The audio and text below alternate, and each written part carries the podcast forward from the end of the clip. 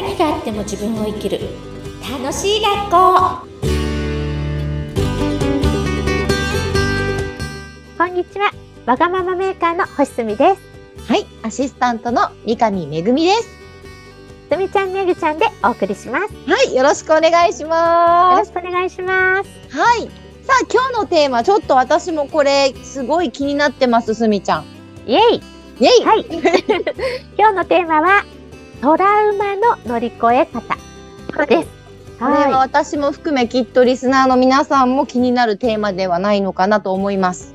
はい。あの、うんトラウマね、抱えてない人っていないと思うんですよね。人生生きてればいろんなトラウマ、誰もが、ね、多かれ少なかれ誰もが持ってると思うんですよね。はい。で結構あの頑張ろうってどんなに頑張ろうと思ってもトラウマに引っ張られてできなかったりとかなかなか人生で苦しめられてるのがトラウマなんじゃないでしょうか。うん、だと思います。で結構なんかねそれにハマると、いろんなことがまたそれになっちゃうっていう現象も起きたりとか、抜け出せなくて、うーってなってる時とかもありますね。そうなんです。しかもね、いつも同じパターンで同じ失敗をしちゃったりだとか。ありますね。はい。そしてあの、私がすごい手強いなと思うのは幼少期のトラウマで、大人になってからのトラウマはまだいいんですけど、幼少期って言葉にならない、言語化できない、体で感覚で受けちゃってるトラウマって本当に潜在意識に染み込んでいて、わかるそう、もうなんか幼少期のトラウマは本当厳しいものがあって、私未だにトラウマっていうか後遺症に悩まされてます。あで私も同じく。はい。そうなんですよね。で、私がトリトラウマの乗り越え方、コツが分かったんですよ。おうおう気になる、気になります。は。い。トラウマを乗り越えようとしないことです。えーと、どういうことですか？はい。あの、もうね、あまりにも手強いんで、あ、あ、うん一時期は頑張ったんですよ。トラウマがあってもそれを乗り越えようとか、克服しようってことをずーっと頑張ってたんですけど、ある時に、もう私はこのトラウマと傷と共に一緒に手を取り合って、一緒に生きていこう。これが私なんだって思ったらすごく楽になって、おう結局そのトラウマがあってできないとか苦しむ。これが人生の味なんだ。私の味になってるんだ。で、これがなかったら味が出ないんだ。これも私らしさの一つなんだと思ったら、なんか、トラウマそのまんまある。その後遺症はそのまんまある。例えば、朝起きた時に死にたくなるとかね。まだあるんですよ。うんで、友達と楽しく話してるのに、あ、嫌われてるかなって思ったりとかうん。誰も嫌ってないんですよ。もう分かってるんだけどトラウマなんですよ。で、それに悩んでたんです。友達からこんなに愛されてるのにそう思うのって失礼じゃない相手に。で、こんな私はダメだとかって思うんだけど、あ、もうこれが味なんだ。もうアイデンティティの一つなんだぐらい思ったら、なんか急に光になりました。いや、でも深いですね。うーん、なるほどですね。いや、私はまだそこを克服じゃないけど、一緒に手を取ってないので、ああ、でもその通り、ああ、な、なるほどなーって思いながら今、話を。うーん。でもやっぱ、どうですか？その、まあ、手を取りながら、この幼少期のこととかを思うときって、あ、自分の味なんだって思うじゃないですか。そこでも全然く、苦しさというか、どういう感情苦しさがあるから人生の味なんだって思う。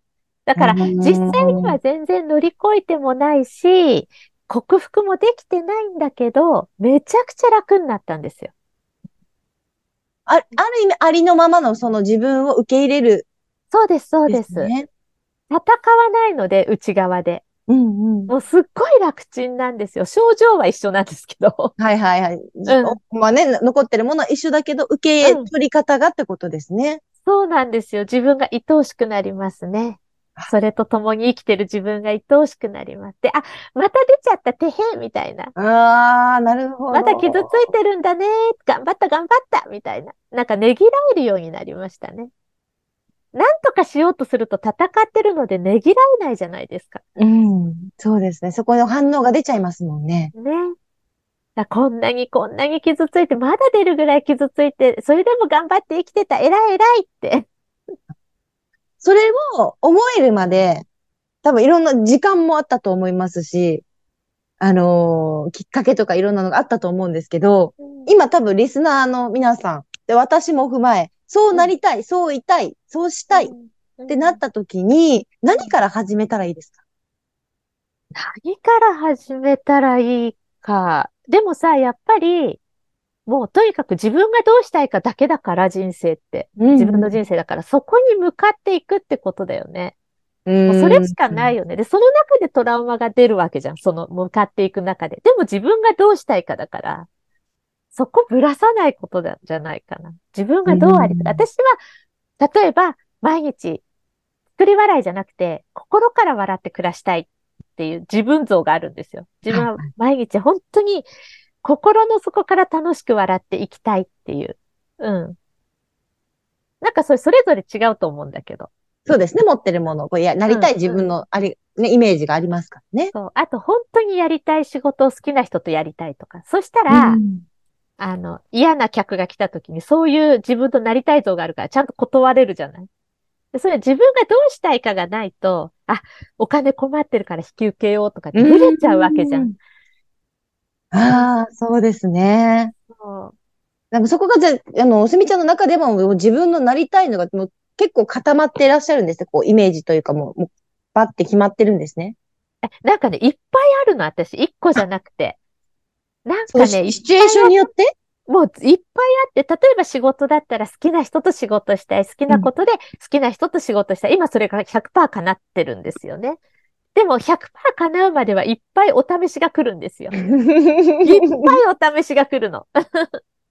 で、お試しに負けることもいっぱいある。それもいいんですよ。負けてね。負けると勉強になるから。はい、確かに学びますよね。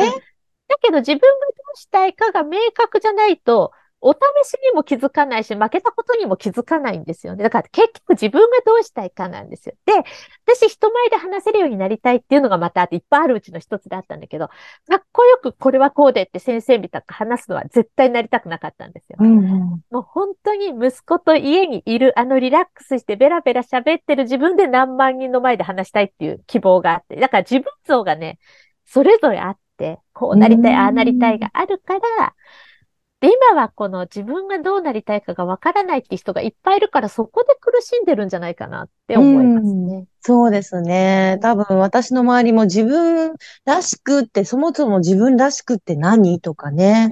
うん、うん。うん、そこから見つけ出すことも大切ですね。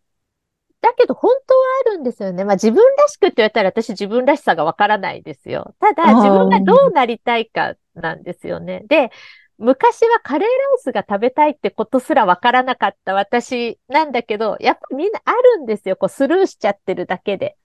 本当はこうしたいみたいな。だからその違和感とか小さな思いを大事にするっていうところがまず第一歩だと思います。ああ、確かにそうですね。ふって思って、なんか違和感とか、なんか、んおかしいなっていう、なんか少しの感覚とか、うんそこを鮮明にちょっと受け取って、あれ？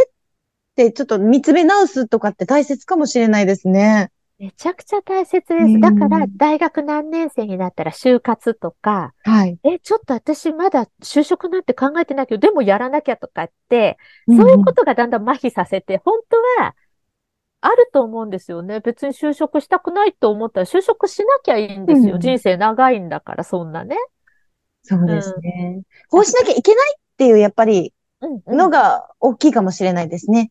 そうです。でもそんな環境の中にあって、ちゃんと自分をね、自分の感覚に素直になるっていうことがまず本当第一歩です。社会人もそうです。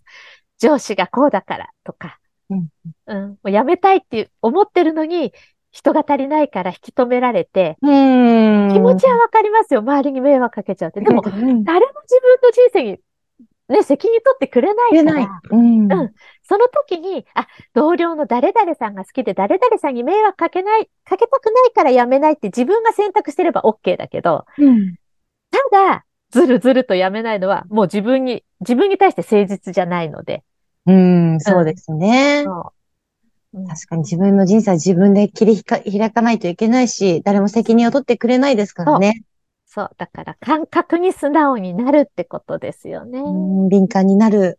うーん。で改めてちょっとね、私もたまにこう、なんかね、あ、あの人が大変そうだからって私がやろうかなっていう仕事の内容とか、ああ、いいんですよ。それで選んでれば。選んでればいいんですね。そう、選んでればいいんですよ。私があの人大変そうだから、ちょっと自分も大変だけど手伝おうって選択してればいいんですよ。あ、なるほど。それ、それは選択してます。そうそうそうそううん選択してればいいんですよ。全部自分が決めているってところに立つってことですよ。自分で判断して、あ、そう自分で行動してるんであればいいってことですね。そう。で、うん結果的に実は全部自分が選択してるんですよね。結果的に。もし、上司に言われたからって、上司に言われたからって言って決めてるのは自分。あの、あなたでしょって。そうそうそうそこですよね。いやー、この時間深いですね。あ、そうなんだ。深いのか。アホパワーを広めたいんだけど、い私。やいやいやいやいや、いや、あの、うん、だと思います。きっとだから、リスナーの皆さんも、うん。あの、なかなかやっぱり普段の生活の中で自分を見つめ直すって、いそ、まあ、忙しすぎてとかもあると思うんですけど、授業で習ってないじゃないですか。こういう、なんだろうな、感情とか。うん。うん。なんかそういうのってあってほしいなって思いましたね。本当ですね。うん思い出しました。私、どんな忙しくても自分のことを考える時間必ず取ってるんですよね。うーん。そういう時間って、うん。え、大切ですよ。見つめ直したりとか、人生こうやっていきたいなとかって、うん。ぼーってしたりとかね。うん。うん。うん。うん。そういう時そうですね。間ね。うんだから釣りしながらちょっと自分見つめ直すとか。うん。うん。うん。そうそう。そういうのってやっぱ大切ですね。